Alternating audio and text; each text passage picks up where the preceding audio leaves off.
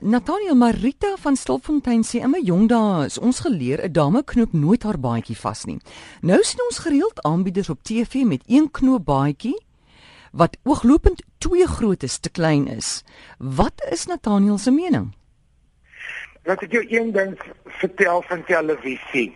Plaaslike televisie werk met baie baie low budgets, klein begrotings. So die stilis wat moet wees op 'n op 'n stel en baie keer vir al my programme soos die nuus en seker goed trek aanbieders hulle eie klere aan. Daar is nie altyd geld nie. En niemand help hulle nie. Ek word mal. Ek kyk baie keer plaaslike televisie dan sit daar 'n man met 'n onderhoud voer maar sy pak se broek is te kort en sy sokkie het afgesak. Jy weet mos as 'n as by 'n man hmm. 'n stukkie beenboek aan 'n sokkie uitsteek om een of ander oorverblindery al is dit 'n atleet met 'n tan Daai been lyk altyd soos 'n lijksin. Dit is altyd so 'n stukkie doodsbeen wat daar uitsteek. Ja. Dan het hulle debat en sê daar 3 mans en al wat ek sien is hulle te kort broeke en hulle sokkies.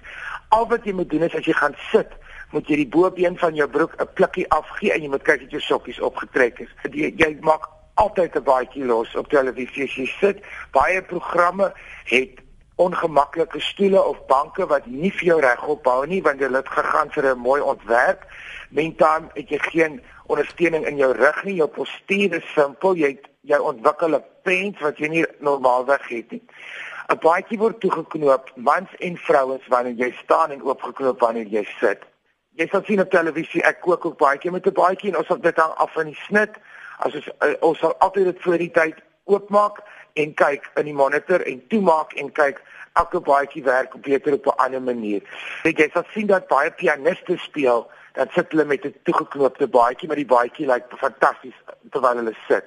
Hulle laat uh, met velcro en 'n rek 'n weer 'n oorkruisingsvorm binne in die baadjie sit. So jy gaan die baadjie aantrek en dan gaan jy die die rekkie vasmaak van links na regs van jou bors na jou middel en oorkruis en dit is 'n triek om 'n baadjie perfek te bring waar hy moet wees. Dis nie altyd dat die baadjie te klein is nie, maar baie mense veral in ons televisie ek sê julle ken ek self eene, maar baie van die aanbieders is klein bietjie oorgewig.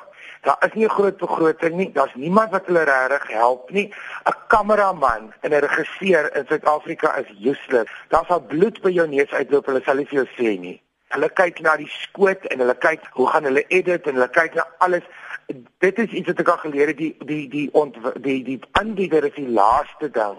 Soos in my program ook, nie dit net wie werk as ek op televisie is, die aksent is om die kos goed te laat lyk. So of my knoop afgeskiet het en my pens in die breedte hang, sal niemand vir my sê nie, hulle kyk net hierdie kos in fokus is. Ek sien myself raak as ons editing word dan hysteries. Um dit is net omdat mense nie vir mense sê op televisie nie en omdat mense nie vir hulle vertel nie.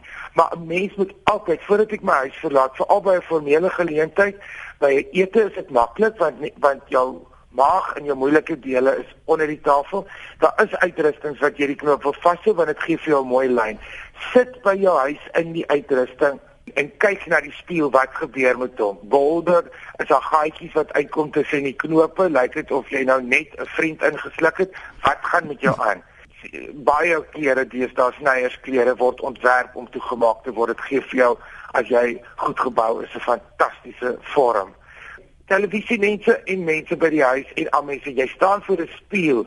Elke nuwe kledingstuk wat ek inkry, jy weet as ek met klere is miljoene gaan ek voor die spieël en ek kyk is dit 'n sit outfit, is dit 'n staan outfit, is dit 'n toe, is dit 'n knoop, wat maak hy hier? Partykeer is die draai jy 'n baadjie in die somer en dra met die winter die die trui of wat jy in die winter onder hom het is net te dik vir hom. Jy moet net gaan staan voor 'n spieël en kyk na jouself, maar daar is nie meer 'n reël van knoop oop of knoop toe nie. Jy doen wat jou die beste laat lyk. Maar iemand moet vir jou sê, as jy nie iemand het nie, koop 'n spieël.